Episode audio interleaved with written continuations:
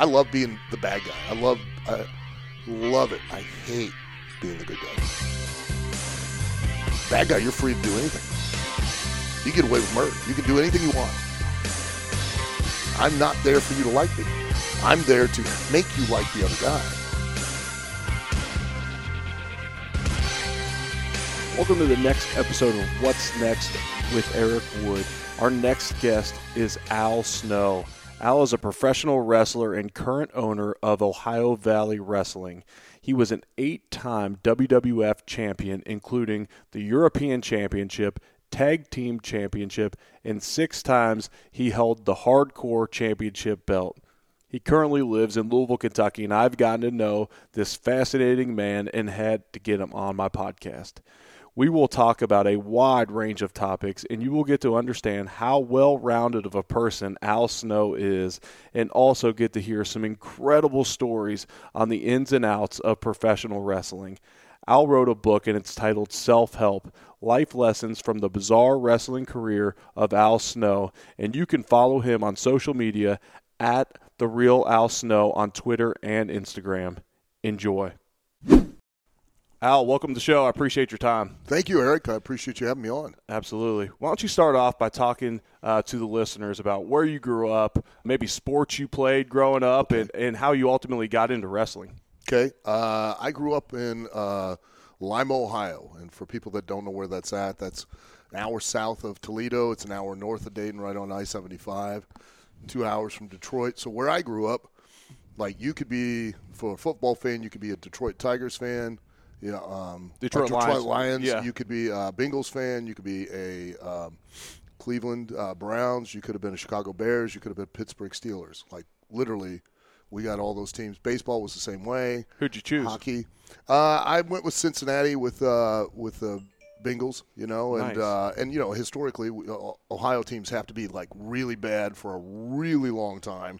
So that when they do finally hit on a winning streak, it's like national news. Right. So, you know, Well, and I grew up in Cincinnati, so I wasn't too Oh, yeah. far from you. Yeah, you were down there. And I grew up, so I was born in 1986. Mm-hmm. So the Bengals didn't make the playoffs for, I mean, so they made it when I was really young. But Right. after 1989 ish, they didn't make the playoffs till Marvin Lewis is, was there for a few years.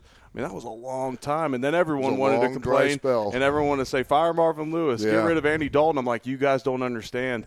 You guys make the playoffs every single year. I'm playing in Buffalo on a 17 year playoff drought. Yeah. Just accept it and roll with it. Hey, and, and listen, none of the teams are as bad as the Islanders up in New York with uh, with hockey. I mean, how long has it been for them to, you know, see the light of day when it comes to anything as far as the championship is concerned? I know it. And then you got the Rangers in town who. Just- it- but that's kind of the same dynamic Mets and Yankees up there as well. True, and uh, but you know, in, in hockey, like Detroit was a big powerhouse for a long time. Mm-hmm. You know, but and I was a big Detroit fan, Red Wings fan for a long time. But then uh, they they got to a point where they had they were almost like the Yankees, where they were buying talent left and right. But then they'd get right into the playoffs and they'd choke every, Right. every season. You know, they would they just couldn't bring it home, and it, there's no excuse because they had the budget and they had the talent roster that it was it was almost a lock every season. But every season they get right to that point and then they die out. So So, what sports did you play? uh, I played football in junior high. I was a guard and tackle. I guarded the water can, tackled anybody came near it. nice. Sat on the bench the whole season, uh, and then uh, took. I went and uh, got involved in a lot of martial arts for a while. Um, went through that phase, um, and then I made the decision that I wanted to be a wrestler when I was 14 Wow. and um, it started just that was that was it. That was the sole focus. I was i wanted to do that and um, i took jiu-jitsu because of, of the wrestling and uh, did well with it enjoyed it.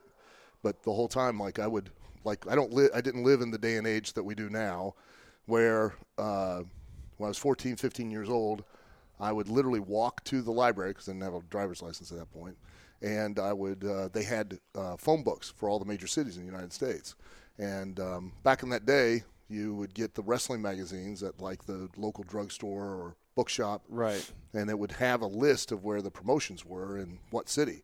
So I would go in the phone book uh, for Charlotte, North Carolina. I'd find Jim Crockett Promotions, and I'd find their phone number, and then I would call them up and hey, I want to be a wrestler. Will you train me? And it got to the point where I would every month I would call them every month, and they just got to where they recognized my voice, and they go, Al, it's it, not today. Click, and then I'd call another. I'd call out in Minnesota to Verne Gagne's and out in the AWA and Minneapolis, and yeah, quit bothering this kid. Click, and then I just keep calling, and finally I got trained when I was 18 when I got out of high school, and, and uh, that's all I've been doing ever since. Wow, that's incredible. So. It, in, a, in an industry like professional wrestling where Yeah. it's extremely tough to get a big break. Yeah. That's very similar to football, baseball, basketball, in a number of industries. It's Sure. hard to get a big break. Is your number one piece of advice then is just keep knocking on doors, keep knocking until someone answers and someone gives you a chance? My advice to anybody is if you want you want something, uh, you can do it. You can do anything you want to do if you want it bad enough. If you don't, don't lie to yourself. You're you know you if you want it bad enough, you're going to find a way. If you don't, you're going to find an excuse. Is it going to be easy? No. But if you pursue what it is you're passionate about, what you want to do, and you pursue it simply because of the fact that you're passionate about it, it you know and you don't set a well i've got to make it to this to consider myself successful like i've got to make it in football i got to make it to the nfl to mm-hmm. consider, consider myself successful if you had a career where you had incredible moments and lived what you wanted to live the way you wanted to live it you know you're successful. And unfortunately too many people set a you know well i've got to make it to this or i got to make it to that. Like today for professional wrestling you know i got to make it to wwe to consider that i'm you know even remotely successful. And when i broke in uh, you know it was i just wanted to do it for a living. That was it. Didn't matter for who or for what. And you know um, and still to this day it's just, it's the same way. I i don't pursue it or do it unless i really want to do it so Yeah, that's a great point, and I, I like how you said that. It, it doesn't necessarily have to be the top to be success. And I remember in my football journey, you know, I didn't even start on my high school team as a junior. Yeah. So my goal when I was a junior in high school was not to play in the NFL. My my goal was to be a starter my senior year. Was Right. Mm-hmm. to get recruited, and then I ultimately get a scholarship. And then I get I, I, then I say, okay, well I'm probably the lowest ranked recruit we got at the University of Louisville because I only had one scholarship, and there was a few other guys I guess that were on par with me because they only had one scholarship to Louisville as well. Yeah. But then your goal is okay. Now I want to get on the field. Okay, now I want to get drafted, and then your goals build. And ultimately, the entire time, yes. If you asked me, did I have a dream of playing in the NFL? Absolutely. Yeah. But there's a lot of steps. But the to get to difference is you had that dream to play in the NFL because you just wanted to play. You know, you had a passion to be on the field and be in the center of it, and that's what drives you. It's not to just the reason that you want to be in in say WWE or want to be in the NFL is because that way you are able to do it and nothing else. Right. You don't have to do it as a pastime or a hobby. You get to do that for a living. You know, because let's face it, you still have to pay your bills. And unfortunately, I mean, God, if we could only figure that out. But, uh, you know, you still have to pay your bills, but it, you want to be able to do the thing that you love to do to be able to do it. And, you know, uh, the NFL's the gateway, is the way to do it. But there are other ways, I'm sure, like just like there is in wrestling. I mean, you know, if you don't make it to the NFL, that doesn't mean that your career is completely done. And that, and unfortunately for a lot of players, I'm and I'm assuming because I'm not a I'm not a football player, but they just assume that well, I've not made it to the NFL, my career's over, my dream's done. When there are other places like you know semi-pro teams and you know, and as long as if you're pursuing it because you love to play the game and be on the field, what's it matter what the uniform is that you wear or where you're at and how much you're getting paid to do it.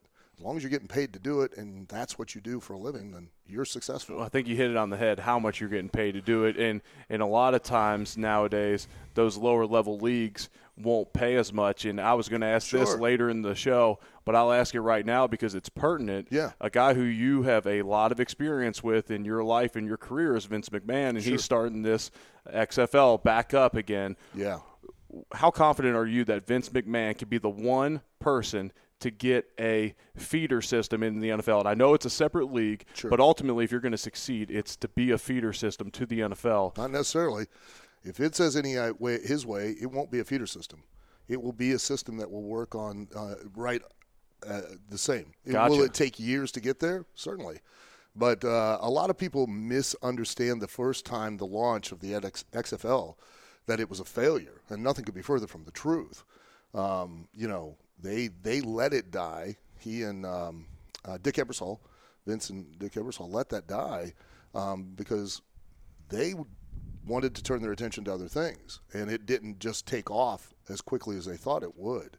Uh, but make make no mistake, if Vince is doing it, he is not doing it with the goal in mind of being a feeder system. Gotcha. He is doing it with the goal in mind of becoming the XFL, and it plays in this season, and the audience will come.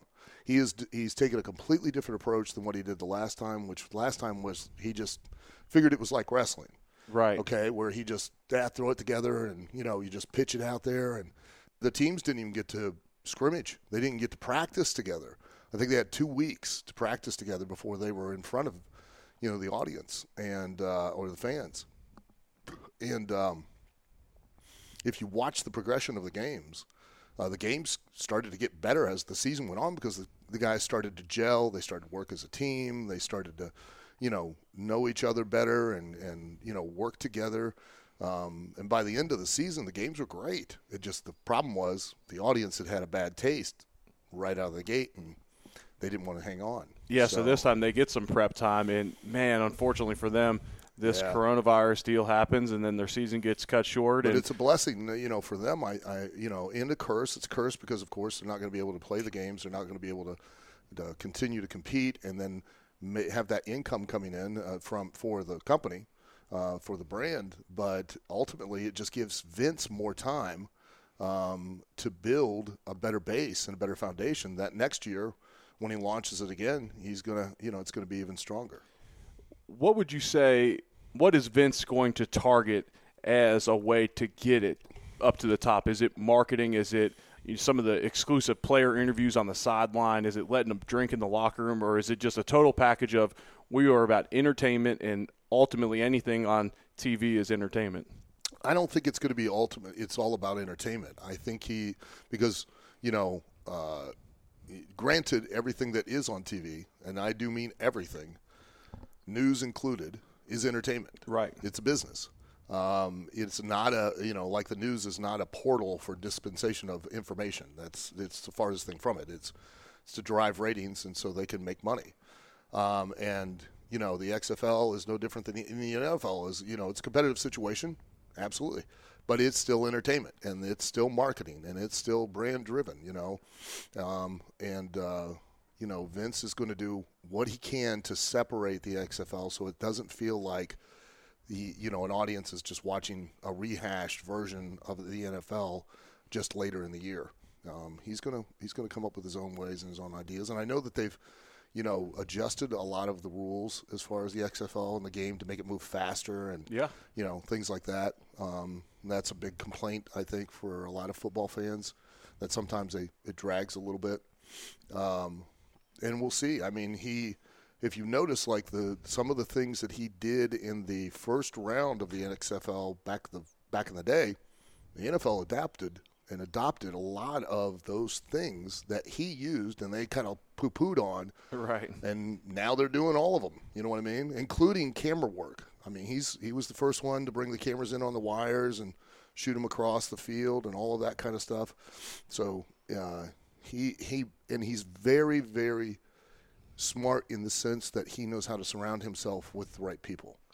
And I believe that he has definitely because of the time frame that he has used, he has surrounded himself with a army of people and then he's very intelligent in the fact that he then steps out of the way and he lets he does not step in and step on you. If he's given you a position, he's given you a responsibility, that's what you do. Yeah, I know their PR girl, Stephanie, personally, she's phenomenal. The yeah. girl that he brought in. I know Doug Whaley, our former GM for the Bills, brought him in for yeah. VP of uh, bringing in players for player personnel within the XFL. So you're exactly right. Let's get back sure. to wrestling. Okay. And so let's get back to your journey. Uh-huh. And so you you make this commitment at a young age that I want to be a wrestler. Right.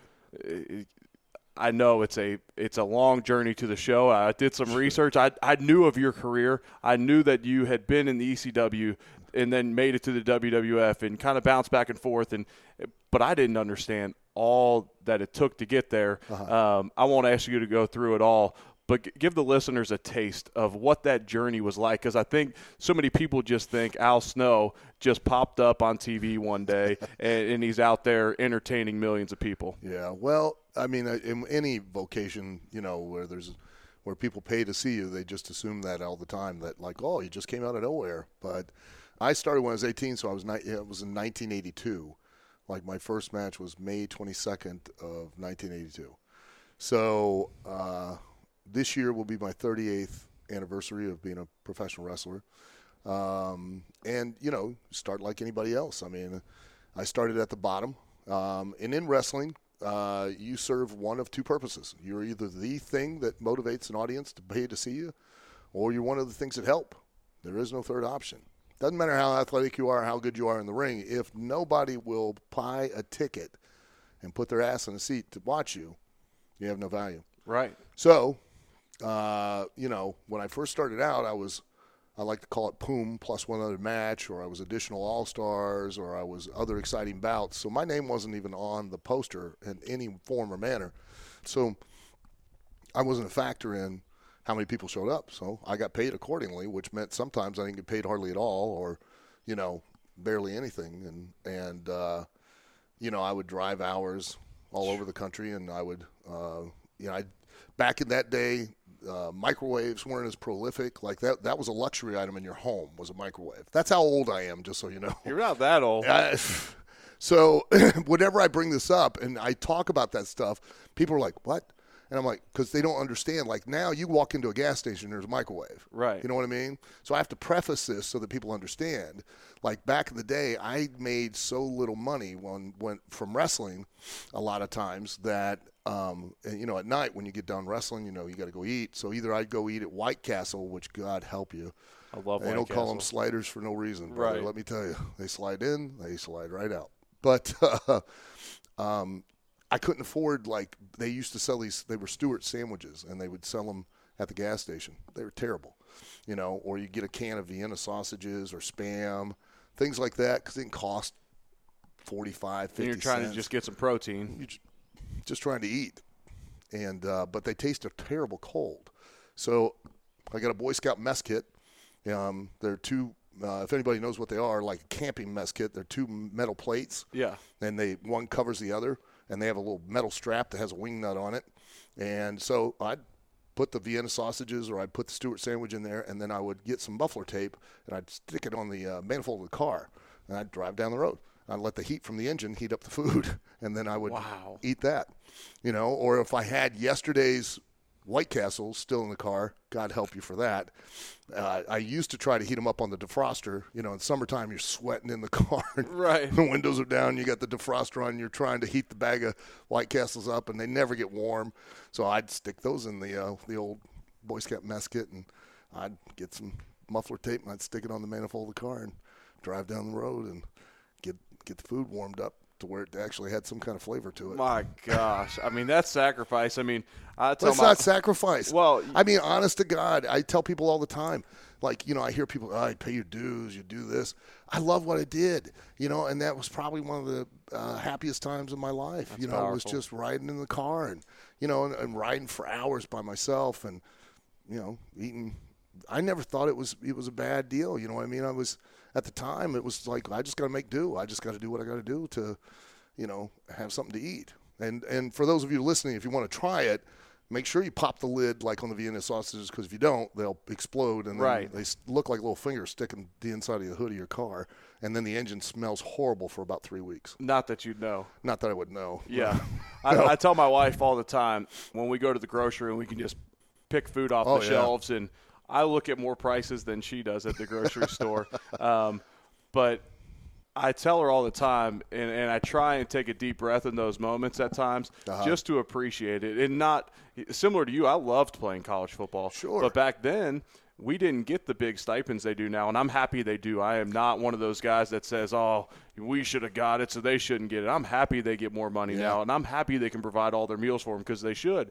Well, we used to not even be able to take a summer school class at Louisville in May, Yeah. so a lot of guys went home. Well, I always stayed and trained here because I always thought, well, now I can get one twelfth better than everybody else that went home because I'm going to stay and train with our trainers. I'm going to condition, Right. and I'm going to make a name for myself in this month of May. I'm, this is going to be my hardest I ever work. Well, we don't get a scholarship check, so I had to try and stretch out my other scholarship checks to make it work. I paid my own car insurance, and we don't have any meals. At, at for the rest of the year, we would get one meal a day. I would take, I mean, I would take as much food home as they'd let me, and then my meals would look like grilled chicken breasts and ramen noodles, and that would cost me literally ten cents worth of ramen noodles and a grilled chicken breast or two. Well, that's a pretty good meal. Yeah. Well, in May, it was literally peanut butter and jellies and trail mix because they could give us trail mix and then they could give us these nasty weight gain shakes at, at the facility. Yeah. Well, now when I go to the grocery and I can literally just grab the Anything stuff I want. want, and, and literally almost every day for lunch I eat my breakfast. I intermittent fast, and, and most days it'll be smoked salmon and eggs and, and avocado. And I, and I look at Leslie, I'm like, how lucky am I that I get to eat my favorite lunch any day I want to? Like, how cool is that? But it wasn't like I was miserable. To your point, it wasn't like I was miserable at the time. You just appreciate it when you get it, and so you start off driving yourself around and you're and you're eating your Vienna sausages Yeah, and your White Vienna Castles. sausages. We might eat White Castles tonight, um, but because that sounds pretty dang good right now. It does. It does. I, you know, I when I at first, because the first when you smell them, you know that when you first smell that bag of White Castles, you're like, Yep. and then you you just start pounding them down. Yep. And then tomorrow, you know, I have a I have one quick story about White Castle. Yeah. So when I was in high school, one of my buddies lived where we could walk to a White Castle. Yeah. And one time we brought up, uh, we scrounged up a bunch of change. We walked up there and we gave him all the change. And we it was at that time it was like thirteen bucks for a crave case. So thirty burgers was like thirteen dollars. Yeah. And they're mini burgers, similar to a Krystals for all those out there that haven't been to a White Castle. It's like similar size to a Krystal burger. Well, we realized they didn't count it but it just looked like a lot of change. Well, we had the correct amount. Well, then we started going down and down, and then we started getting crave cases for about eight dollars and change, and we never got caught. And we were we, we didn't care. We didn't have a whole lot of money, and Right. uh, and then you know four of us could split a crave case, so you get seven or eight burgers for two dollars and change. That's a pretty good deal. But all right, off that's the, like going to the buffet because you go to the buffet because you can eat as much as you want, right? So you get one big meal a day. But then they we they all the boys would back all the wrestlers. We called it the salad bar bump. So because everybody had a salad bar at the buffet, so you go up, one guy goes up, drops a little dressing on the because why they put tile floors around the salad bar, I have no idea, but they put tile floors. Drop the dressing. The other guy comes up, slips on the dressing, takes a bump, lays on the floor, sells. The manager comes out, and then you get a free meal.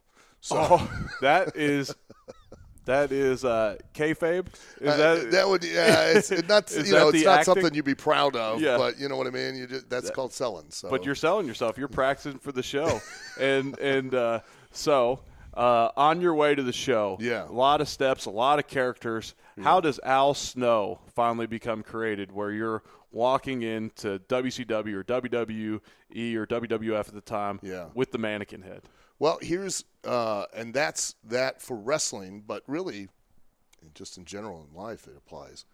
And that is that the most important the one thing you're always selling and people don't realize this is you're selling you. Mm-hmm. um, and, and the most valuable asset you can ever create for yourself is to be able to have anybody be able to describe you to their friends and family in a sentence or less. The more they can just go there's this guy he's a b c d e that's going to dictate just how successful you are in any walk of life i promise you That's good stuff. but the most, imp- but in wrestling, it's invaluable. And for years, I didn't know that. And for a very long time, I, I you know, I was a guy that uh, was, I had developed a reputation for a lot of years as the best kept secret in wrestling, which is a great compliment um, for about a year or two.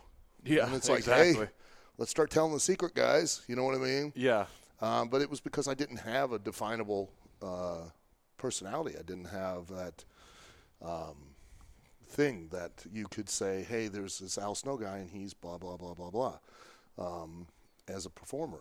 And what had happened was, uh, I it was probably I'd, I'd probably been working 13, 14 years, I think, at the time.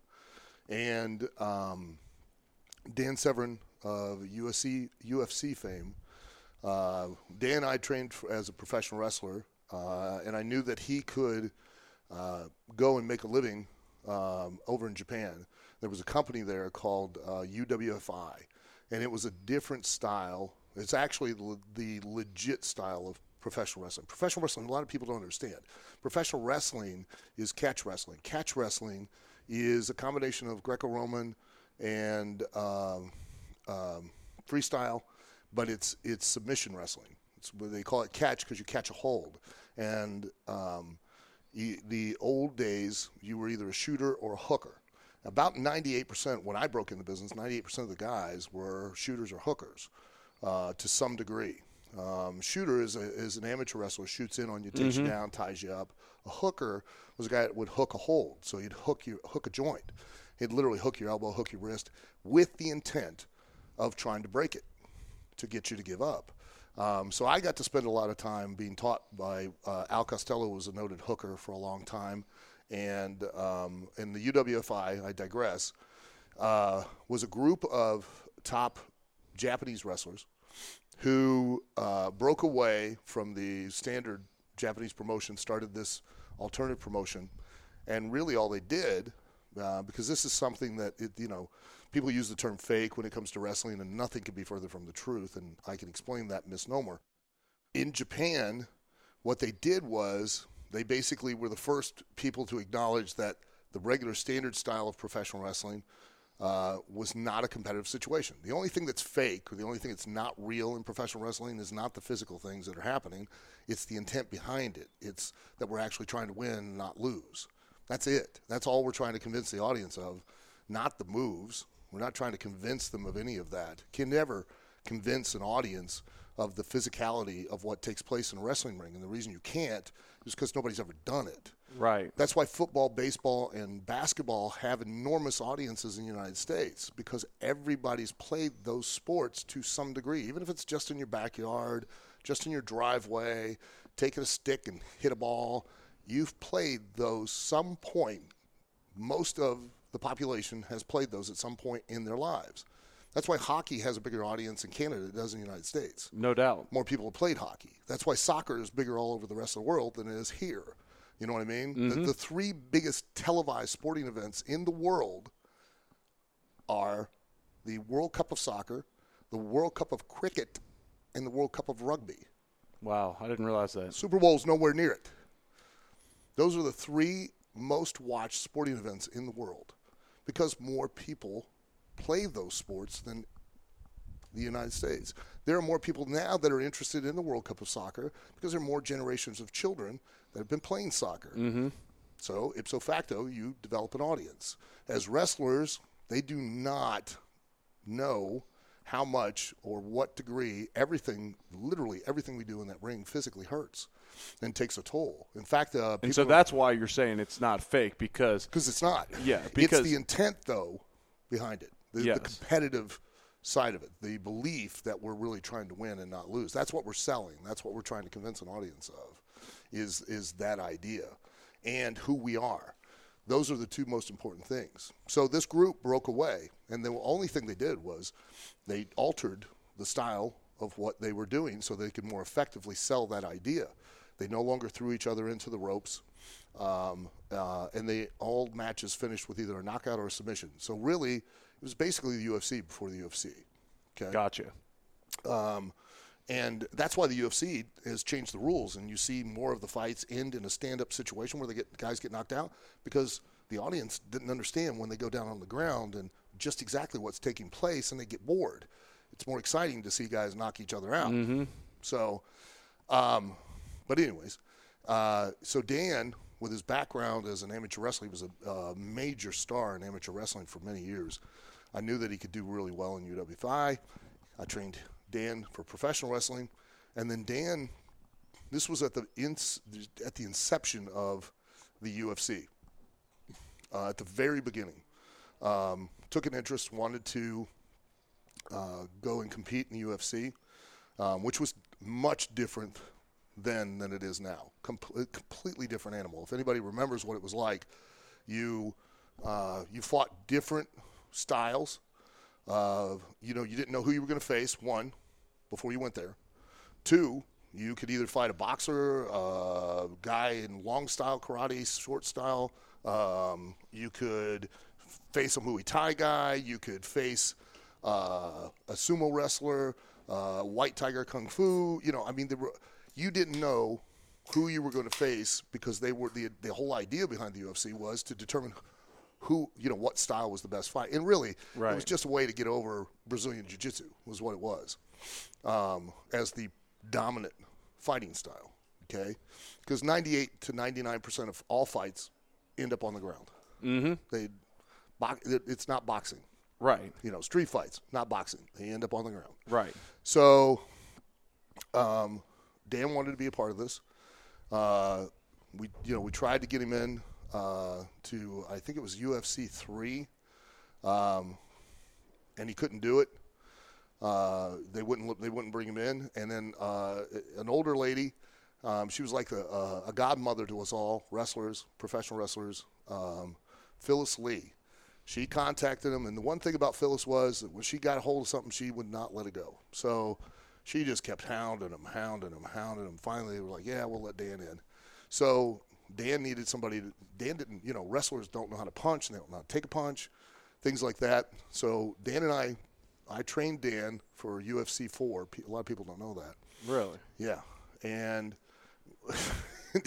it's like the reason I preface all that is like the training is not like it is now because now it's you know you know you're going to face one particular guy. You got tapes of him. Go you to a fight study him, camp. You go to a fight camp. You know what I mean? There was no fight camp. We, you didn't know you had to fight. It was a tournament style fight and you didn't know who you were going to face or what style of fighter you were going to face till you got into you came out That's wild. you know and like literally that night we were out in oklahoma uh, tulsa uh, dan faced a muay thai guy for the first fight the second fight he faced a guy that was, that was long style karate and then the third guy was was royce gracie with uh, jiu-jitsu Holy so smokes. it's like you know, and the, I remember the Muay Thai guy had oiled himself up, so he, you know, trying to keep Dan from keeping a hold of him. And listen, that good luck on that. Dan's Right. like wrestling a grizzly bear.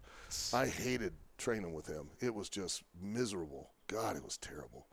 But the reason I tell this story is because at that time I'd been wrestling for probably I don't know 13, 14 years. I'd went to Japan. I did um, shoot what they call would call shoot fights, which were basically UFC fights, UFC style fights, which was like the UWFI uh, for uh, uh, Koji Kitao. At the time, Koji was the youngest uh, um, Yokozuna, which is a grand champion of sumo. Um, that's another thing people don't realize. Sumo's just as much work as professional wrestling. The outcome is predetermined. Really? Yeah. The lower cards and, you know, things like that, they- they'll let the green boys beat the crap out of each other. But the I upper ones, that. yeah, it's a business. You know what else is also a work? Boxing. You know what else? Some UFC fight, MMA fights. Wow. It's business.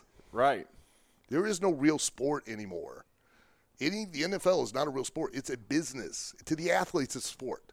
To the owners, to the uh, TV, to everyone else, it's a business. Because when you have to start selling tickets and get admission, that becomes a business. Right. That's not a sport anymore. The So you- Olympics. So you not a think? Because I know as an athlete, I am competing my tail off. Me and my teammates, our coaches, we're trying everything. So you think that just ultimately the bigger cities, the big markets, at some point get some type of preferential treatment to make sure that there's a New York team that's decent, a Dallas, a West Coast team, and so that they're grabbing big money all over? you don't you when you're talking not just millions of dollars, Well, it's eight, nine billion dollars in revenue billions a of year. dollars. Yeah, You're yeah. just going to leave that to chance. Yeah, I mean, Hmm? it, it would make me feel a whole lot better to always assume that. But I'm not saying, Yes. you know, because I, don't know. Yeah. You know what I mean? I, I, I'm not going to speculate, and I'm, and that's the thing is I try very difficultly to, to or I mean, I really try not to postu- postulate an opinion in a public forum based on just information or, or assumption. You know what I mean? I don't know about NFL, NBA, Major League. I don't know any about that. I know that I've been in round boxing and I've seen and know some of those fights that were set up. I've been around MMA fights that I know, you know, those guys went out there and punched each other in the face, and one guy went down at the right time. Right. They did business. So I know that. So that's not an assumption. So I can state that. Yeah. And there's nothing wrong with that, you know.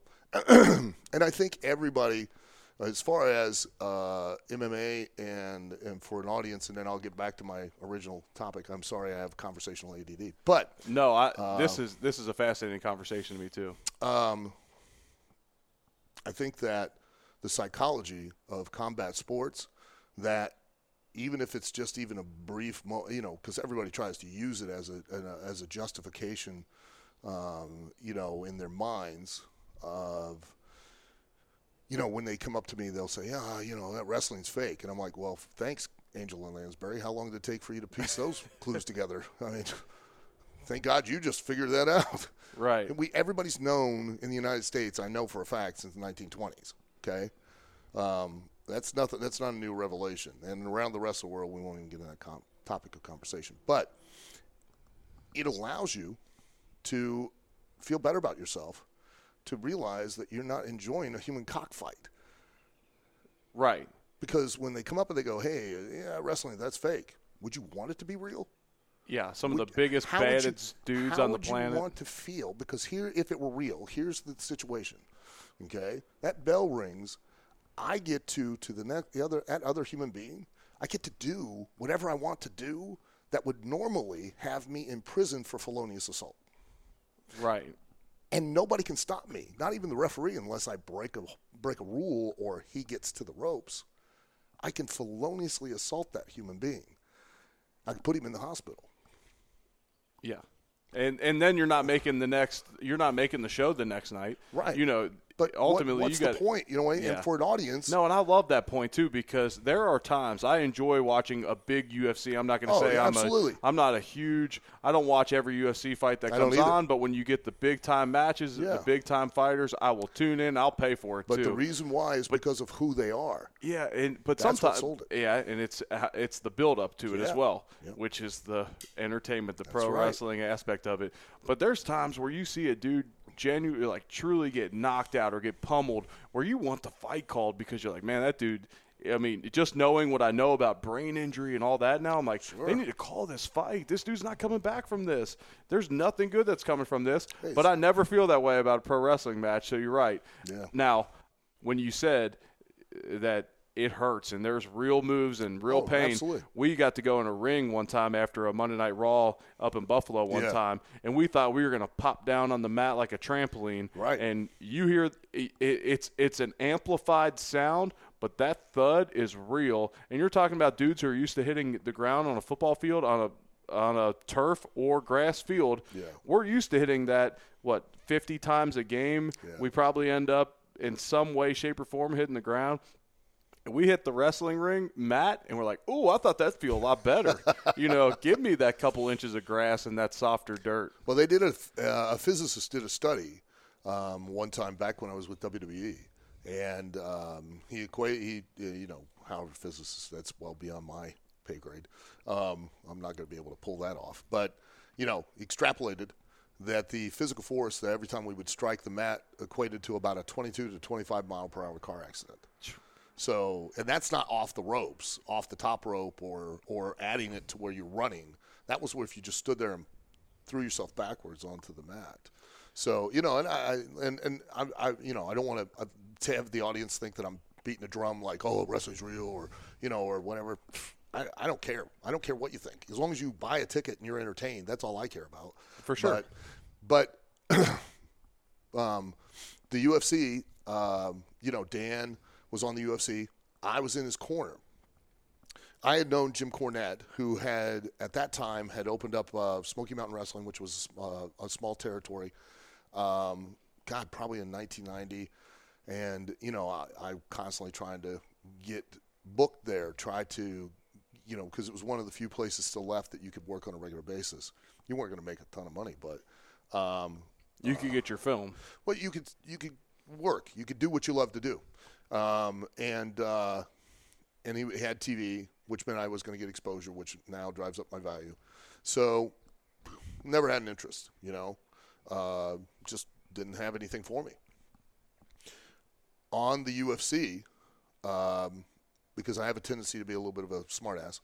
I don't- mean to be, but I am. I can be cynical, and I can be uh, where I talk down to people. and uh, um, we get done with the second fight. Dan's standing there, and the guy with the UFC, the the commentator, comes up and he's like, you know, he knows that you know the next round Dan's going to face Royce Gracie. Royce Gracie was God, and you know the Gracie family's running the thing and the whole deal. And he's trying to get Dan verbally to put Royce over in some way, and I know it. I know what he's doing, right? And for whatever reason, it pissed me off. So I, he's like, "Oh, Dan, what do you, you know, you just won this fight. You're going to go, you know, back to the locker room. What are you going to do next?" I'm like, "What a stupid question to ask." So I'm like, "Well, what do you think he's going to do? He's going to go have sex." So I was being a smart aleck. So the guy just, you know, the commentator just pulls the mic away from Dan and just cuts us off and runs us. They run us back to the locker room. Well, Cornette was watching that pay per view that night. And so he saw a personality that he hadn't seen before. And that personality that he saw was what got me the opportunity to go to Smoky Mountain Wrestling, where I started working on a regular basis. And I was like a smart alecky, pick the fight type of guy, but then run whenever the fight actually started. And um, Which is a great acting job for someone of your stature. oh, it was awesome. you know what I mean? It's I like- love doing it too. I love being the bad guy. I love I love it. I hate being the good guy. Really? Oh yeah. Just hate it. For a lot of reasons. One, uh, bad guy, you're free to do anything. You get away with murder. You can do anything you want because you're the bad guy. You know what I mean? I'm not there for you to like me. I'm there to make you like the other guy. So I'm free to, you know, and within wrestling, it's like a dance. A lot of people think that it's all scripted and like we sit down and, you know, we, and they do. The talent these days do do that. Back in the day, though, we don't. We didn't. We didn't do anything. We, you know, we just made it up as we went along. We would have some ideas and we'd talk about a couple things that we call high spots prior to going out in the ring. But we always t- said, hey, if it happens, it happens. If it don't, it you know, it don't. Doesn't matter. And there were nights like I'd never met you in my life, and they'd be like, well, you and you and Eric Wood, 15 minutes. You, you know, put put Eric over. Oh, okay. Which put Eric over means let you win, but it also means make you look good doing it. Mm-hmm. Okay. So I had developed the skill as a heel, as a, ba- a bad guy, to where I could make you look really good and still make myself look good, and get what we call heat, uh, frustration, anger, a want, to where people still want to see me get my rear end kicked. So I'd never met you before. I'll walk to the ring as we're, you know, the refs in there giving us instructions. Hey, how you doing, Eric? I'm Al. Yeah, okay. Well, we're going over. Okay, let's do it. And then we just we just make it up as we go. Wow. You know, um, and uh, just recently, that like an old timer like me, his name's George South, very incredibly talented wrestler, and this was like just in the recent past. Um, we had to wrestle, and like literally, I showed up at the building, didn't see him till we had two minutes before we go to the ring. We argued over who was going to win because I was trying to let him win. He was trying. He's telling me no, and then he purposely made sure that his entrance was first so he could go out and start yelling at the crowd and try to be a bad guy. So I couldn't That's funny. and I was like, "Ooh, he did it again." And we went to we we literally talked for two minutes and argued over who was going to win. We got in the ring, and I mean, the place was tore the house down. Um, you know, and it was so much fun, and it, to make people believe, buy into what we were doing, and get that emotion out of them, like they were really watching a real competitive, combative situation Right. you know, and just making it up. And you know, if you'd asked anybody, they'd have swore we sat down and literally planned every step out. And we, you know, you don't. But as a bad guy in the wrestling business, you're the guy that leads the dance. You tell the other guy. I'll tell you what to do to me. I'll put you in things just so you purposely, for the express purpose of you escaping it, and so you look better than I do. You know, I'll and I'll make you look like a million bucks. That's interesting. You know, and uh, it's it's it's the rush uh, of doing it. The, you can't. It, you get to be uh, when you walk out there. You get to be a rock star. You get to be a movie star. You get to be an action hero. You get to be a an actual athlete you know, you challenge yourself physically. There are times where you get certain guys. I mean, and they'll they'll work with you physical. I mean, they'll when they hit you, they hit you, they lay it in. Who and, hit the hardest? Uh, probably Bob Holly. Uh, we used to wrestle. We'd wrestle a lot, and I mean, he and I just you know, one night, oh my god, he had drop kicked me the night before. So like when I would, you know, we. That's the other thing people don't understand. Like we don't have an off season. So like you know, when I first started, it was no, it was not rare that you would work seven nights a week. Mm-hmm. You'd wrestle seven nights a week, you know, and uh, uh, when I first started with WWF, we would go out for like 14 days. We, Jim Ross was like, he, he "Hey boys, we're going to make a change. You guys are only going to wrestle 21 days a month. That's all. We're going to cap it off at 21. That means you got seven days off in a month. Yeah. Well, that doesn't mean you got seven days altogether. You go out for 14, you went home for two. Gotcha. Then you went back out, then you got three.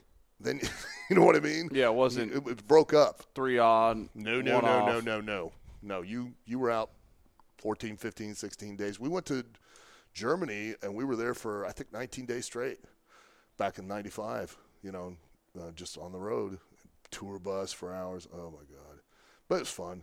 Um, but boy, Bob would he he he just he you know sometimes and the nice thing is is like some guys will lay it in and you put it give it back to them and then they'll come back in the locker room and complain. I was like, well, hold on a second here. You know, I don't have any respect for you now because you're now bitching because of what you did to me. I'm I just gave it back to you. That sounds like us. Probably week starting about week ten in practice when you're going against a guy in practice and you know I'm going against Right. the guy who I've been going against the entire year and I'm hurting. And generally the guys I would go against at practice as the start me as a starter, those guys aren't playing on Sundays. Right. So they they're but a lot of times those guys are trying to get called up. And they're trying to jockey for your spot. Yes, and then they say, "Hey, if I can beat out Eric, then they're going to say, "Hey, maybe we should give him a shot in the game." Right. And man, I, that that's how a lot of fights get started in the NFL. I'm sure. And and but you didn't have to go on Sunday. It's a different ball game. I don't need you to bust up one of my fingers to where I can hardly snap the ball. I don't need you to give me an AC sprain on my shoulder Right. where you separate my shoulder in practice, which happened and happened. But I respected those guys tremendously. But I would have a a lot of times you'd have done the same thing if you were in the Yes, same spot. but I would tell them, I'd be like, look, bro, you've got to meet me halfway here. Like, hey, when we go one on one pass pro and you're going against another dude, you go get it. But when you're reading off of a card and you know what we're going to do anyways, That's and tough. you're supposed to be playing their defense and their style, Yeah. that's you're you're called it's a show team, a look squad for a reason. right. I know what you're doing, and I respect you. You know, I, I would tell them a lot of times. You you want to know how you earn more respect in this organization? Not by doing that. It's you get out to practice early, you stay late, you come to the weight room early, you watch more film, and you put in the work that way. Right. Because come week ten, you know I got to get to the game Sunday. Right. You know that game's coming no matter what. No matter if you bust up my shoulder or bust me in the head in practice this week. Yeah. Well, you, some guys in wrestling will they'll work with you what we call stiff, and then if you give it back to them, they'll cry, they'll complain in the locker room, and those guys I just don't really, you know, I don't care care for. But Bob, you he'd give it to you, you give it back to him, he didn't care. I, you know, and he was he was really good, he was really solid. Just sometimes he'd get a little.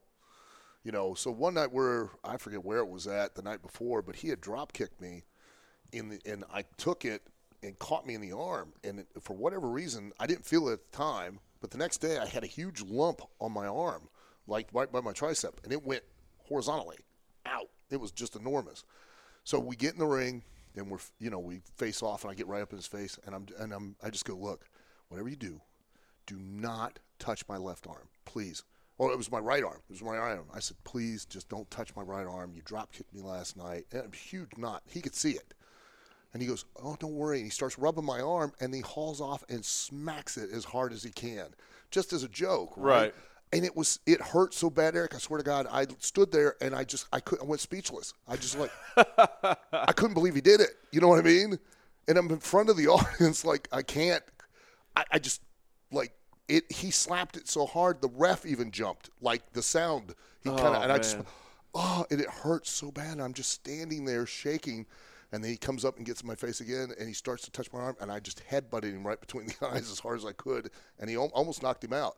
And then he stood up, and we he started laughing. I started laughing, and we just went on about the match. But That's you know, hilarious. but he would, you know, he'd hit you, you know, guys like uh, Bret Hart, you know, because the skill, the art, is to convince the audience that it's real. The intent behind what you're doing is real.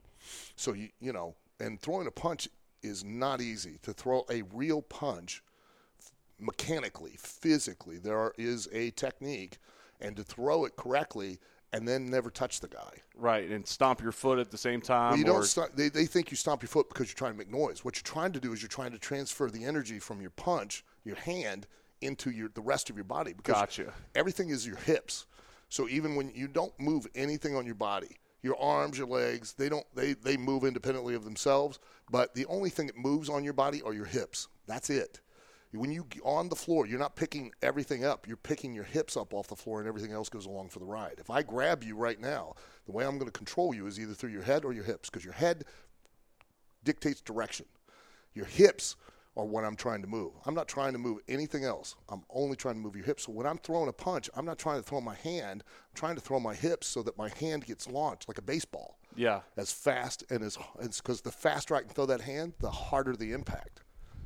That's why smaller guys, they you don't take for granted that they can't knock your lights out because you see guys, big brawny guys. You know what I mean? You're oh that guy's you know I don't want to mess with him. He's just like guy." hitting a golf ball. Just same thing, same thing. It's just that your hand is the club, and you're trying to accelerate it as fast as possible. And the best acceleration. That's why Bruce Lee was able to generate a one-inch punch, was because he literally used his hips and turned his whole body to accelerate.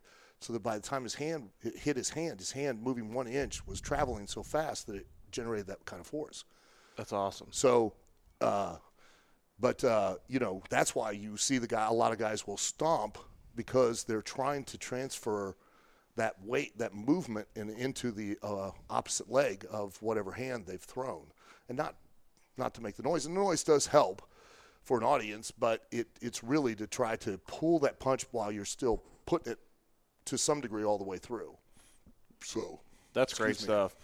Quickly, when Yes. you, and and I I talked to John Cena. They had a pay per view up in Buffalo one year. Uh-huh. Uh, my it was my little brother's birthday. We'll say he was 21 for the sake of the story. Sure. Um, but so my little brother's a huge pro wrestling fan, still is to this day. thank God, Um, otherwise I wouldn't have a job. well, and I, and we grew up huge pro wrestling fans. The best sporting event we ever went to as a kid, my dad surprised us with SmackDown tickets. and We sat in the third row, and man, what a awesome night that was! And it was just incredible. That was when uh, you all were rolling. It was Stone Cold, The Yeah. Rock. Kane, Undertaker. I mean, it was, Yeah, we had a lot in, in my opinion, one of the peaks of pro wrestling. But I understand when you have a product that's been around since the 20s, and now we're at 2020. Yeah. It is that's a long period of time. So, but for my personal interest, the just the peak of wrestling, so much charisma, so many storylines, Sure. and all that. But what? So we got to go back on Cena's bus after the show. John Cena played college football with our strength coach with the Bills, Mm-hmm. Yeah. and so for his birthday, take him to a pay per view. And then take him on Cena, who was the heavyweight champion at the time. Go on his bus and drink beer with him. Yeah. I mean, one of the coolest things ever. And Uh, Cena's a great guy. yeah, he is. He, I mean, he's He's very down to earth. you Oh know my what I mean? gosh! And, Yeah. and now he's turning into an absolute star. I mean, you're talking one of the biggest movie stars out there as well. Sure. But he was describing the weekly schedule. Yep. And and just briefly, because I don't think people understand. You see big time guys. You see them on Sundays. Sometimes you see them on Monday nights. You see them Thursday nights. Right. But what's a real schedule like? Well, with WWE, like when I was there, um, the schedule used to be like I would tell you, like we go out 14, 15, 16 days or whatever, or 10 or 9. um, and then we go home for two or three, and then back out. Uh, uh, I know back in the day, it was not unheard of the guys were on the road, and I mean on the road, like in the '80s when it was really hot in the '80s. Guys would be on the road for 280, 290 days without ever going home. Mm. You know, uh, then they'd only go home for a couple days and then right back out on the road. Um, the in, wrestling is a very it's a very interesting business. It's very unique. It's very dichotomous. It's very oxymoronic, if that's even a word. It is. Uh, in the sense that um, you will have to go out as a performer and you have to be a star. You have to make yourself a star. Vince McMahon does not make John Cena a star. John Cena makes John Cena a star, and then Vince capitalizes and gives him a platform to do it, capitalizes, and then exploits and t- promotes, and together they make money. Mm-hmm. It's very much, and you don't really win in wrestling, and you don't really lose. So you need the other guy to help you to be a star, but he's trying to be a star at the same time. You know, it's it's it's very weird, and um, but the pressure is it like you know, which in the NFL, like you were just discussing about you know somebody wanting to try and take your spot and how they're playing and the think of that, but that's seven days a week, Right. You know, Yeah, because people don't realize. Yes, they did a pay per view in Buffalo, Right. and then Raw is in Cleveland on Monday night. SmackDown's on Tuesday, and that's in another town. That's in Yeah, so you're hitting line. that's in Pittsburgh. Yeah. You know what I mean? And then, but you had a live event on Friday. You had a live event on Saturday. Now you had the pay per view on Sunday, Monday, and Tuesday. Now here's the stress: you, you're selling the team. You're selling the Buffalo Bills. You, as a player, though, are a part of that team and its success. I'm selling me. right. The audience doesn't care that I've been on the road since actually last Tuesday because I didn't go home because I had to go do personal appearances. I had to go do public publicity things. I had to, you know, and they don't care that you don't know the backstage. When I showed up at noon that ap- that day, I have to show up at noon on pay per views, TV. Um, I don't get to show up at five in the evening or six o'clock. I have to show up at noon. I get to eat catering, and then I got to go and I got to go to the what we call the pre-tape room, where I got to do promotional spots for this network, this show, and you know all over the world. And it might take an hour of doing all of that on all three of those, the pay-per-view and the two t- TV days as well. I got to call radio stations. I got to go. The television station is going to show up. They send you out to get interviewed. You're always on. You're always working to some degree or another Mm-hmm. even though if you go home, uh, we got a media day. Al, can you, you know, you know, we've it's a t- it's a three hour radio tour. Um, you know, it'll be from eight in the morning till you know, you know, eleven o'clock or something. Can you do it? And you don't want to say no because then you, you know, then you lose an opportunity. You know, so even on your day off, you know, but uh, and typically the schedule now is, you know, when I was there, it became a schedule of you went out on the road Friday, you had a live event Friday, Saturday, Sunday, or pay per view. Then you had TV Monday and Tuesday.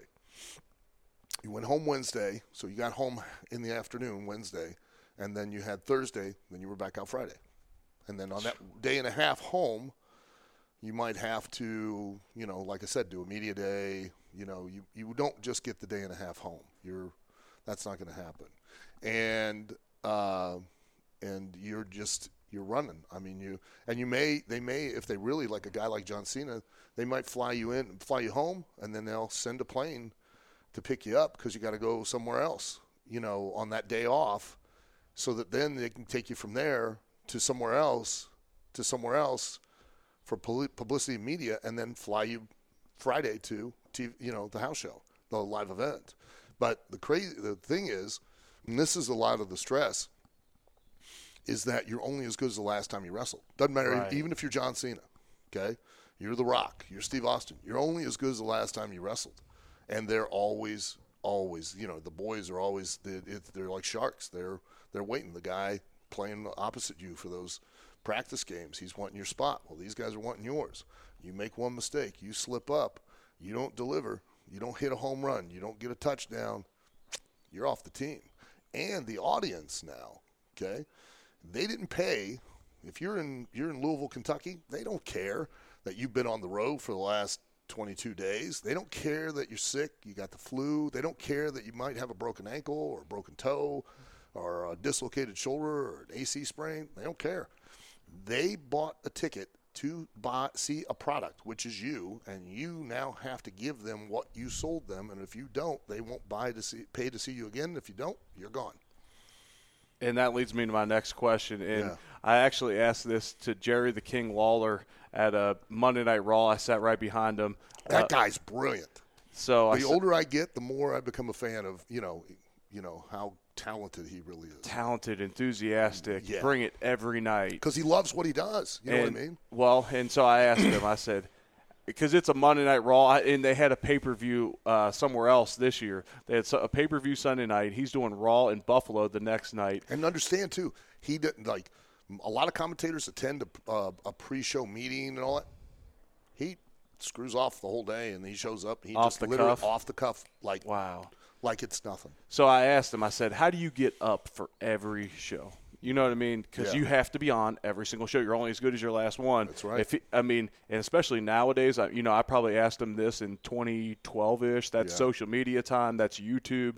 I mean, he is one YouTube clip away Yep. of being unenthusiastic, not being into it, to where you know he's done it for long enough. I'm sure he gets more than one. But like if he he's off for a week, he's done. And I said, "How do you get up for it every night?" And he shows me a Red Bull under the table. It's 10 o'clock at night, and he's like, you know, you get caffeinated, you do what you got to do. You, you know, this is your job. Right. There's obviously nights that you went out in the ring. Is it caffeine? Is it you know psyching yourself up? Because this this relates to people that wake up for their job every day that don't necessarily want to. do You know what I mean? This Yeah. is this is this is this relates to anybody. Yeah. How'd you get up for each match? Uh, you know, the, I, this may sound crazy, and I, I and Lawler is giving you the simple answer is that it's Red Bull, but it's because he loves what he does. Yeah. he people don't realize as at his age, every weekend he is wrestling at least once or twice every week on a weekend for these uh, what the independent wrestling shows. And he's in the ring wrestling. Really? Oh yeah, yeah. He is every week. He doesn't need the money, Eric. He is financially. He has been financially set for decades. He does not need the money. He is in the ring every single week. Mick Foley doesn't need the money. He's not in the ring, but he's out doing shows. He's out, you know, promoting. He's out doing personal appearances, you know, eh, and and the minute he needs to turn it on, turns it on. Was reason- Mick Foley your favorite rivalry throughout your career? Oh, it's an unfortunate rivalry. The guy's got like an obsession with me. You'd think he has like a sexual crush on me or something like that. he, you know, back. I always say this uh, about Mick. You know, he, you know, back in the day, like he'd go in the locker room and tell everybody, "Oh, I want to be a stand-up comedian." We'd all laugh. You know, now he's a stand-up comedian. Right. He's Nobody's touring. and nobody's laughing. So it's a joke. yeah. No one's laughing at him. They're laughing with oh, him. they're laughing at him, but um, uh, yeah, I, Mick and I are good friends, and you know we used to travel together, and we do the verbal. We it started just in the car where we were doing the verbal back and forth, and we likened it to like a boxing match. So you get a standing eight, or you knock the guy out. I cannot tell you the number of times verbally I've knocked him completely out, and then he took it once the onset of the internet and everything else, he took it and ran with it out in public. But I love it because people are like, "Don't you get upset that he's you know he's always talking about you?" I'm like, "No, he keeps me relevant. Exactly. That's what I was just going to say. keeps me in public's eye. You know, you know, he doesn't do a show without mentioning me, and it's awesome. So I'm like, please keep doing it. yeah. Now your social media just keeps climbing Just in numbers. keeps and, going crazy Yeah. because he just can't he can't stop. But I to your answer your question, and it'll sound passe to say it, but it, it, it's because I you know guys like that myself. Like once I walked through the curtain, I was up. If I if ever a day were to come where like I'd stand in front of the curtain and I'd immediately right before I'm about to go, I have to go to the bathroom. Like I that nervous like ah man, I feel like I got you know I got to pee. I got to oh, it's killing me. Go through the curtain, gone.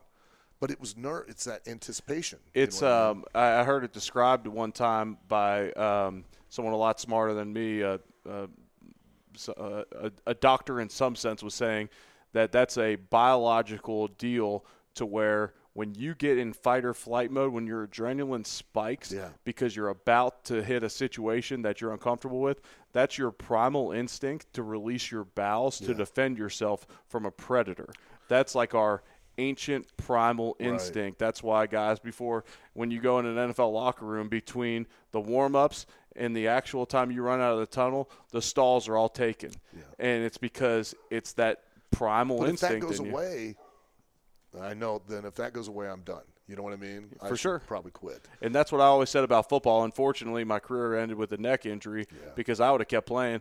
I had as much fun. I probably had more fun in year nine than I even did earlier because I started to enjoy it a lot more. I took a lot of the pressure relax, off. yeah. I took a lot of the pressure off myself. Where early in my career, I got hurt a bunch. I was a first round pick. I was worried about being labeled a bust. Well, at year nine, I was confident in my ability. I loved my role on the team. I had signed another front loaded contract to where that if they ever cut me, it would have been great for me financially.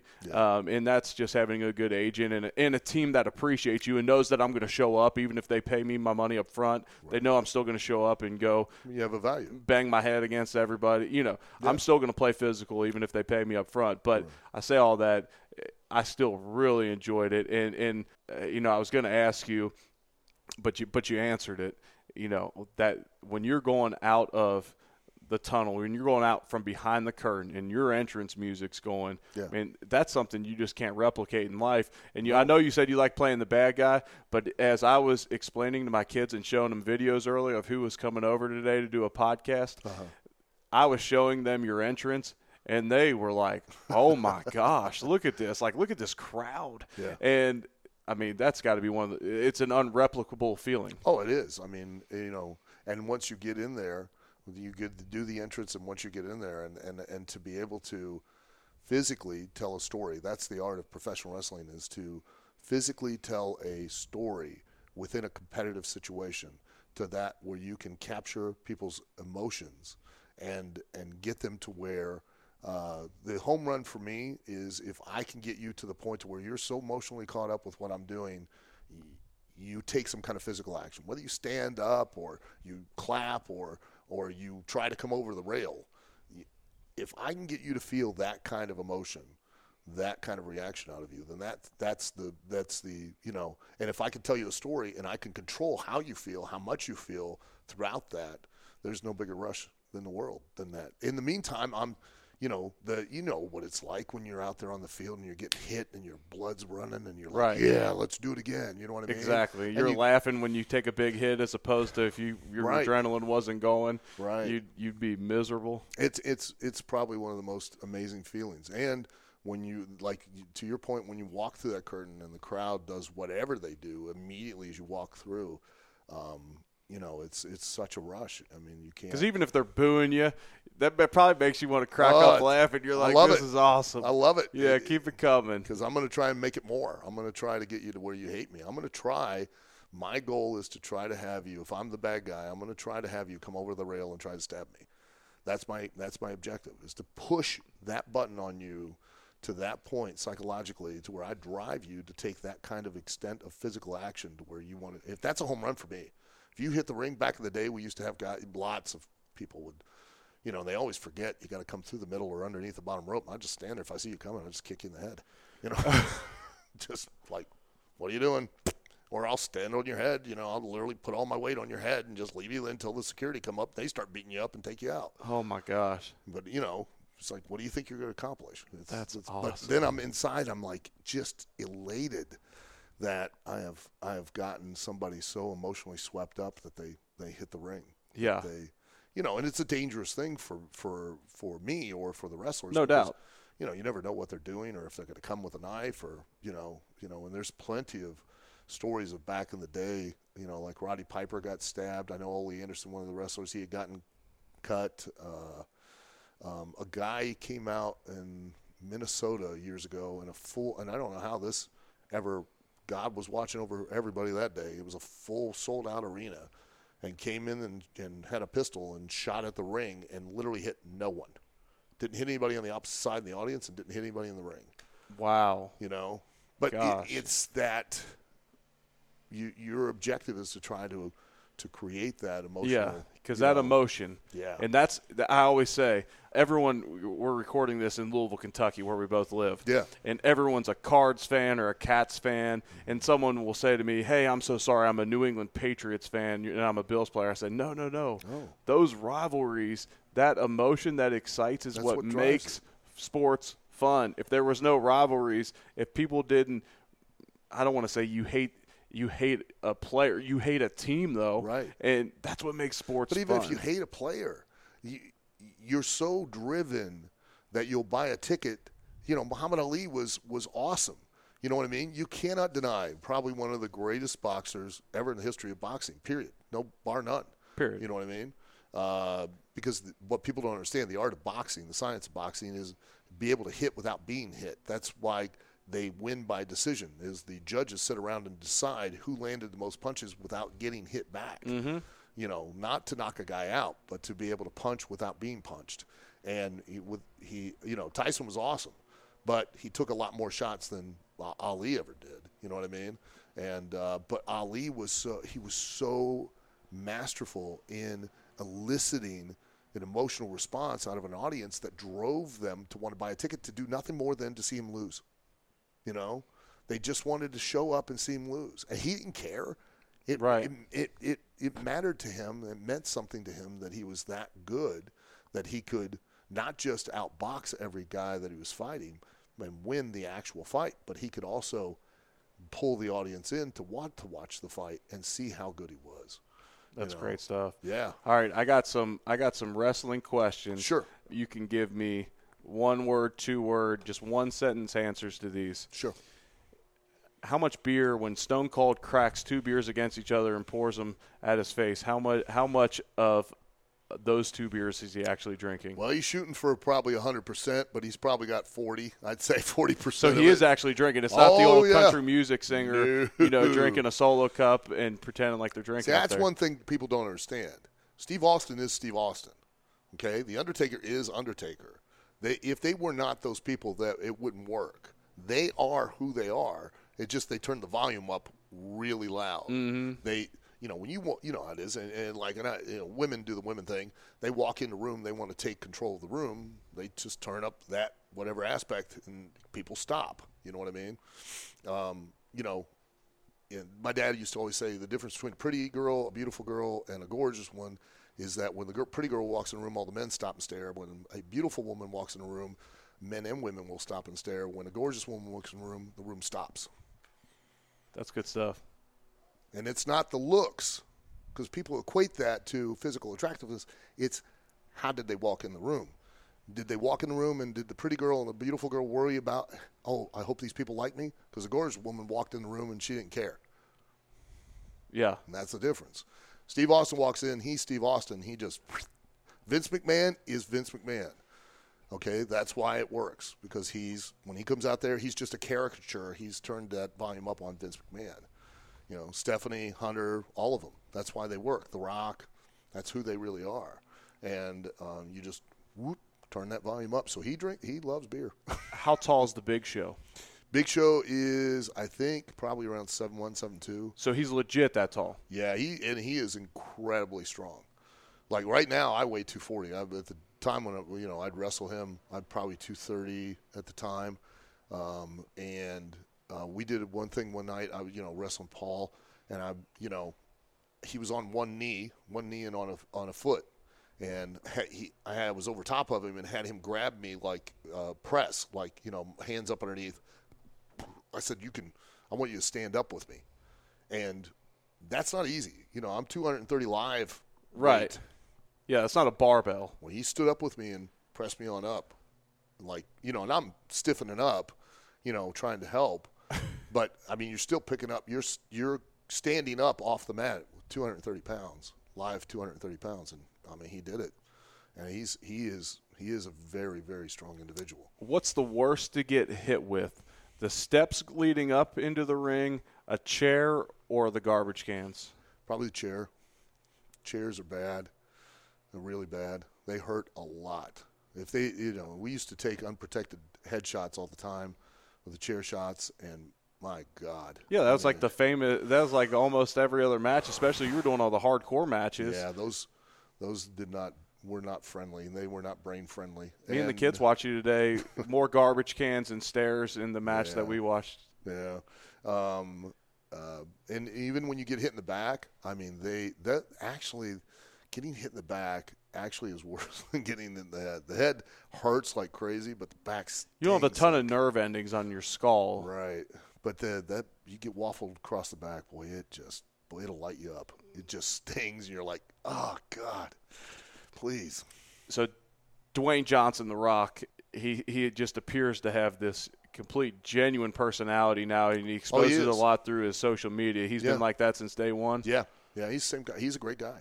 Yeah, he seems phenomenal through his is a- social media. he- he- you know, uh, you know, a lot. Uh, some of the other wrestlers will downplay or you know, ah, he's he's this or he's that. That's just- jealousy. Just, jealousy. yeah, Yeah, he he really is a he's a terrific person, yeah, he seems phenomenal. and he, and God, you know, good for him. I mean, and, and I, I genuinely, I you know, I'm a competitive person like anybody is, but I I never have subscribed to your candle burning dimmer is going to make mine burn brighter. You know what I mean? If you- whatever you get, like you said about you know the the guys these days in comparison to when you first started and they got the thing, good for them. God Yep. bless them. You know what I mean? If you can get it, go get it. You know, I'm not going to hold it against you. It's one of the worst energy zappers in this world. is when you dictate your energy, when you let something suck energy out of you Yeah. because you are jealous of someone else's success or you're hating on someone else's. I hate to use the word hating, but I'm, I'm struggling for a better word than that. It's like when you can't stand that someone else is having success. That is one of the biggest energy zappers in life, and that'll just rob you of joy. You you should want to feel eh, like someone else having success does not mean that you cannot have success, no matter where you're at. And and it's it's it's okay to be jealous. It's okay to look at somebody and kind of be envious, and that there's nothing wrong with that. But it, when you take it to the point to where you're like, oh, we, man, that's you know he shouldn't have that, or oh, he gets it, good for him. You know what I mean? She gets it, good for her. I, I you know, I'm going to just try to figure out what I need to do to get what I can get too. I mean, that's just it. I'm not going to try to take it away from you, but I'm going to, you know, I'm going to run my own race. So, I, and I feel bad for people that are so, you know, and that's everybody deals with, you know, uh, these days with anxiety and, you know, all of this, and, and a lot of that comes from social media. It's a comparison game. Yeah, social media is not bad. It's how you use it that's bad. And when you, you know, let's it, listen. Nothing's real. It's all fake. On mm-hmm. Media, if it has the word media behind it, it's fake. It's not real. Right. Okay. Even if it's about a real event, how you, it's all perception. It's all fake. So social media has got to be one of the fakest things because I'm only going to put good stuff up. I'm not mm-hmm. going to put, you know, or when I look terrible or you know what I mean. I'm gonna, and if I'm looking, if I'm putting it up on it looking terrible, I'm doing it for a reason.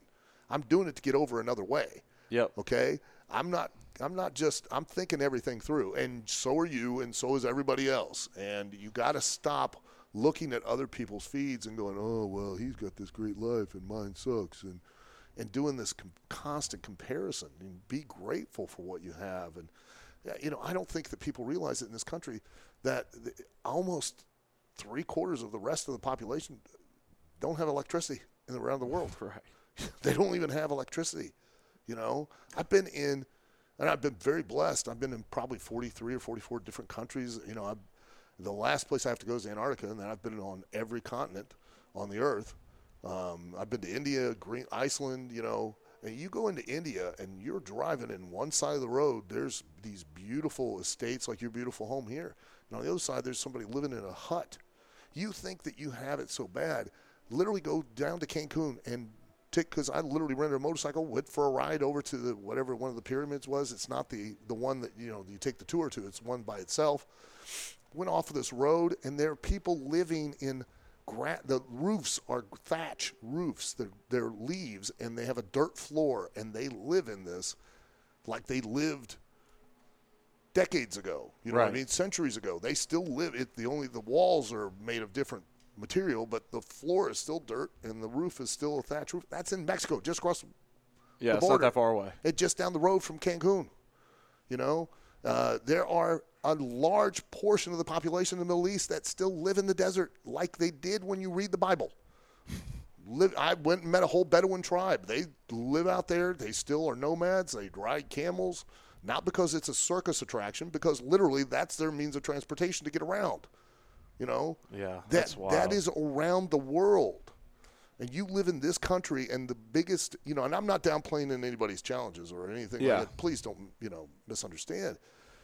But you want, you know, our, one of our biggest challenges, like this, this thing we're going through with this COVID 19, you know, it, oh, it's so stressful, it's so hard. You're just being asked to sit at home.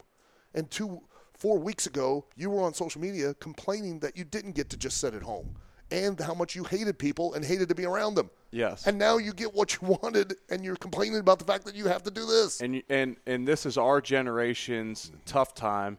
And a couple generations ago, that was getting drafted to war. Me and one of Boy. the two of us would be going overseas to fight right now, and probably in a war that we didn't want anything to do with in the Well, first none of place. us do. And so we're asked to stay home. We're you know, and, and I'm hundred percent on the same page with you there. You mentioned the COVID nineteen. Let's get the recurring questions Yeah. here, and these are awesome to compare. Sure. My newest recurring question Yeah. is if if we get on a strict quarantine where they're policing the streets like they did in Italy, Yeah. and it's just you and your family we your won't. home. We won't. Okay. Because that's the other thing.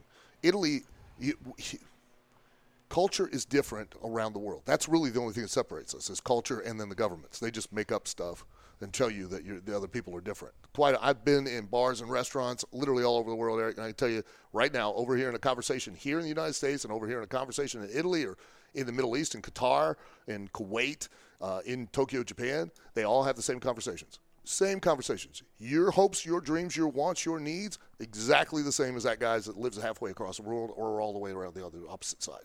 They all care about their family. They want to make sure they have a job. They hate taxes. You know what I mean? They- Right. They, want to. They want to buy a car. They want to buy a TV. They want to make sure that the kids are educated and that they have a good life. No different than you. They have same hopes and dreams as you. Nothing different. Culture-wise, yes. What's acceptable one place, what's offensive another. You know, uh, but personal distance that in the United States, people don't realize our personal distance, not this social distancing thing, is typically about three to four feet, sometimes two. You know what I mean? And the reason why is because geographically we have more land, Yeah, so we're used to it. Go over to UK, go over to England. They live on an island. Your personal space shrinks. makes sense. It gets smaller. You go to India, there are lots more people there. You go to China, lots more people. Well, your personal space doesn't exist. Italy, the culture. Hey, how you doing, Eric? I'm going to hug you and I'm going to kiss you on the cheeks. Well, what do you think's going to happen if you have a disease? Yeah, it's you know It's- rampant. Going to start to get passed around a lot. Yeah, You know, here we're frustrated if we have to shake hands. So, yeah, I, I'm with you. All right, so we're gonna pretend for a second. okay, So it's just you and your family at your house, Right. And you can add one person Yeah. to your household for the, an extended period of time. Who is it? it's the Tiger King from Oklahoma. Nice. from Netflix. I'm putting that guy in my house because that guy is a shit show. I am not going to stop watching. I love that whole documentary. It is the most amazing show on TV. We gotta we gotta get on that. We we've drug our feet on it, and I You will not regret it once you. You'll regret that you've waited this long to watch it. I'm telling you, it's amazing. Everyone, you think just when it can't get worse, it does. As soon as you think the next guy getting introduced can't be a bigger character, he is. it just gets better and better and better, and they're all terrible. They're all terrible people, and I love every one of them. Even the guy from across the river, Wildlife in Need, Tim Stark, horrible human being. Just all of them, just terrible, carny, carny, carny, horrible human beings. Oh, and I love funny. every one of them. If you couldn't have been a pro wrestler, Yeah. what would you have done? God, I have no idea. What would you have? wanted? What would be another dream job? Do you have one? No, I didn't have one. Man, that's probably why you're so successful. There's no option B. I, there wasn't. I didn't have a plan B. I maybe I should have, especially now when I'm too old to wrestle. I might have probably had a, a. I should have had another option, but no, I never. I never did. I never had another option. I just this was it. What's was your it. favorite book? Uh, favorite book? Uh, I have two. Um, one is by Dean Koontz. It was Intensity. Um, it's amazing. Uh, it's a, it's more of a it's a, a serial killer. He used to write he'd write suspense novels, but and typically you know like uh, I loved Stephen King for a long time, um, but boy he just puts so much into ancillary characters that they don't mean anything to the story. But Dean Koontz, this if you get the chance, you read Intensity, it kicks off right out of the gate, and it just gets ramps up and gets more intense along the way. Um, and then there was uh, uh, comic books. I love reading comic books. I've read every because uh, being on the road, I just would read constantly. So I've read all the classics and all that literature, but I read comic books because the writing is much more sophisticated uh, for the last probably 10 or 12, 15 years. Um, and um, uh, called Identity Crisis, DC put it out, um, and it's it's so well done. But there's even better ones, like if you get the Black Panther by Christopher Priest, uh, you know, reinvented the, that. Uh, Grant Morrison reinvented Batman, the, the, the, development of the character, the the depth that they put into it, and the, the sophistication uh, is is amazing. You're a fascinating dude. What I'm excited to ask you about this now. What uh-huh. role does your faith play in your life? Um, well, that's a interesting question. To be honest, I don't have I don't believe in religion at all. I think that it's a construct of man, and I don't believe in man. Uh, but I have faith. I have absolute faith. I have faith that I believe that there is a higher power. I do. Uh, otherwise, we are no more than just intellectual animals um, that have an idea and a sense of self, which and an ego, because we actually have enough of an ego that we believe that we're the only animals on the planet that have a, that sense of self. We, just because we can't communicate with other species doesn't mean that they don't aren't self-aware just as much as we are. Um, look at octopuses and the fact that you know how intelligent they are. Dolphins. I mean, go on down the list, but um, and, and I do believe that there is a higher power. I do believe that there, you know, whatever it is. I don't have the answer. Um, I'm not an atheist, um, and and and if and, and and I believe that if you have you need a, you have a belief in religion, that's fine. Whatever works for you, um, that's great. I, I have no problem with that, no issue with it whatsoever. Uh, for me, I just I always have questions, and I always, you know, I was raised uh, religious, and uh, and then I and I actually I was raised Protestant. Uh, went to the Church of Nazarene as a child. As I grew up, I started exploring and going to you know, and I would go to Catholic churches. My uh, great uncle was a snake handling Baptist. Those guys are tremendous. You have to go to if you ever have a chance. Go to one of those churches. That is what a show that is. It's amazing. You're all about the entertainment. Hell yeah, I am. What? For, why are we alive? Really, other than you are here to just work and pay bills, I'm here and I am going to figure out what's funny and, and ironic as much as possible. You cannot offend me. There is, you know, other than if you are a despicable person, what makes you a despicable person is you now take advantage of or are a predator on someone else. Other than that, you do whatever you want to do as much as you want to do as long as it's not nobody's getting victimized by it. Other than that, I don't care.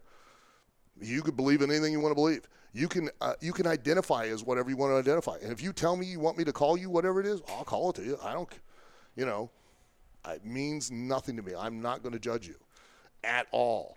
You, any anything you want to pursue. You want to coat yourself in peanut butter and wear adult diapers and put a rattle in your hand and run around the house and watch porn with your dog sitting beside you I don't care.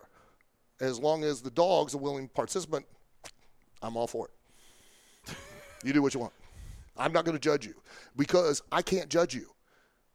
I ain't like I've got a clean slate. It ain't like I don't live in a glass house too, so I ain't going to be throwing rocks.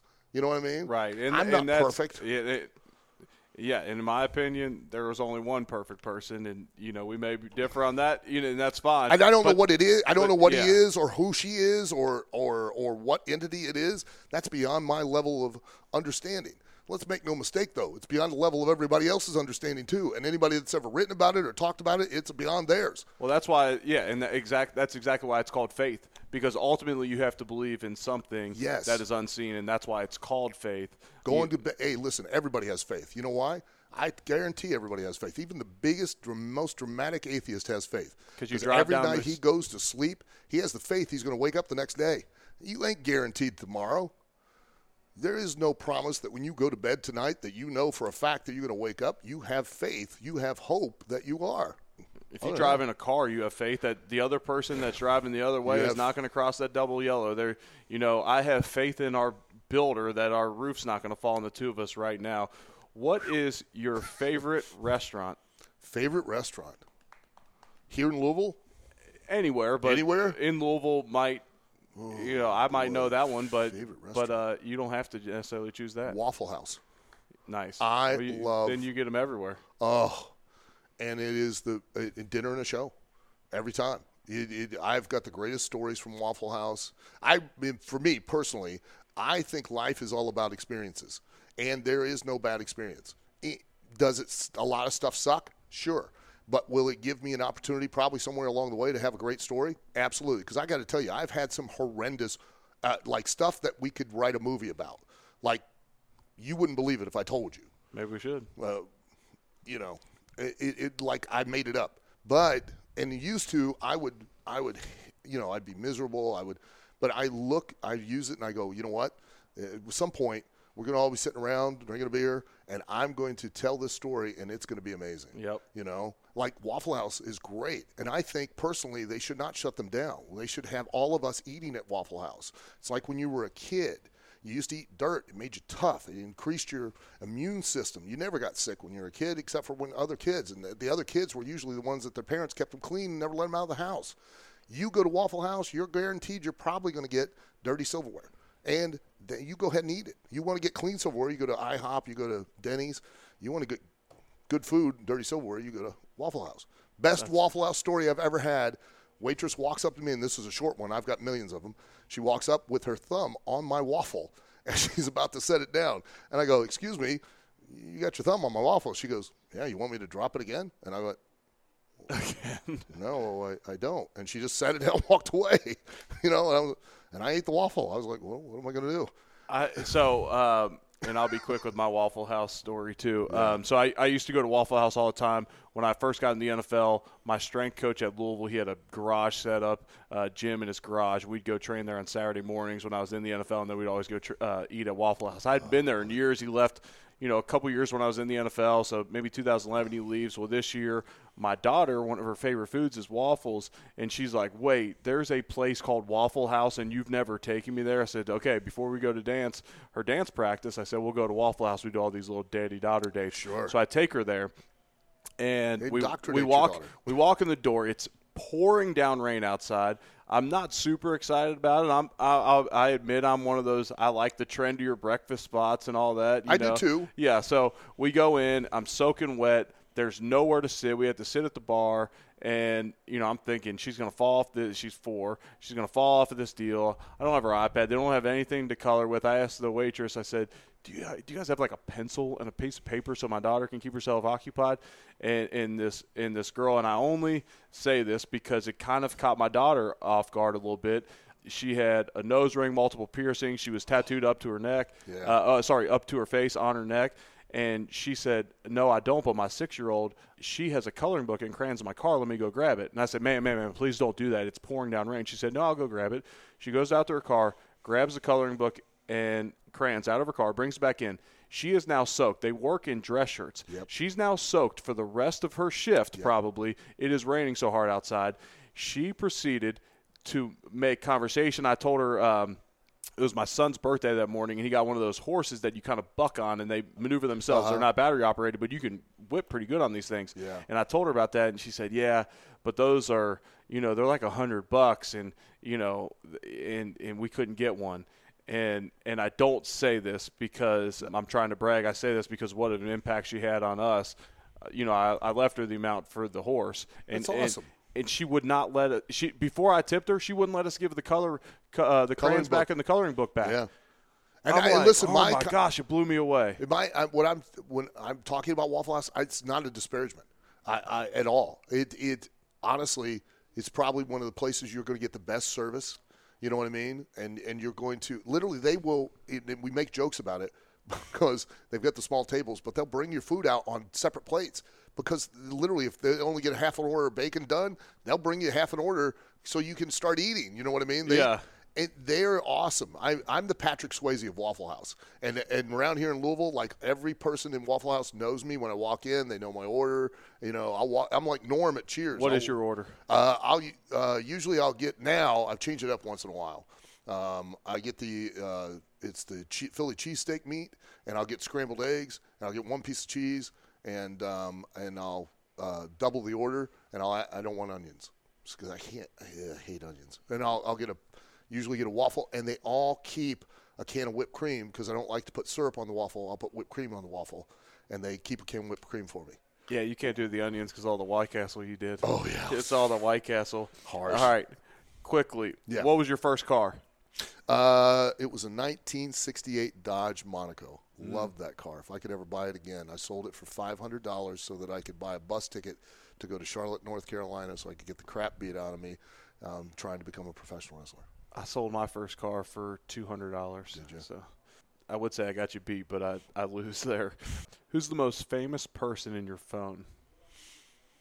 Uh, you know, I don't know. I, I've got It's a lot one of, of those wrestlers. Uh, maybe, maybe. Uh, I used to have Rock's phone number, the Rock's phone number, but it's probably changed. So. I won't make you call him. So if you got Kevin it, Nash, maybe now. You know, he's- Nash, yeah. big time. Yeah, probably him. Uh, I think I still got John Cena's phone number too. I just never, you know, don't call. Man, we're gonna have a good time after this podcast calling all these people. what was your first job? Uh, professional wrestler. Oh no, I take that back. I was a dishwasher at an Italian restaurant in Lima, Ohio, so I could earn the money along with selling my car to go down and and uh, have that tryout to become a professional wrestler. When you were wrestling in Buffalo, did you ever go to a place called Ilio DiPaolo's? Yeah, uh, no, I never got to go to Ilio DiPaolo's. I didn't even know it was there. I didn't, even, you know, because you kind of get into a routine when you'd land in certain towns. Because out by the airport, I knew where the rest the restaurants were. Um, I knew where the Gold's Gym was, and you just kind of stayed in that area, and then you just went in for the arena, and then you'd go right back out because you were always out in by the uh, airport. Well, So- this this year when the Bills are playing a game in Buffalo, you're coming up. You're going to Ilio's. I'd love to. So Chad- Ilio DiPaolo, who I know you know, the- yeah, wrestler, your business partner in the OVW, Chad. Chad um, he got to go up this year and meet all those people. Yeah. And now the OVW is going to have an award Yeah. named after Ilio DiPaolo, but you have to go. Um, I told him in advance.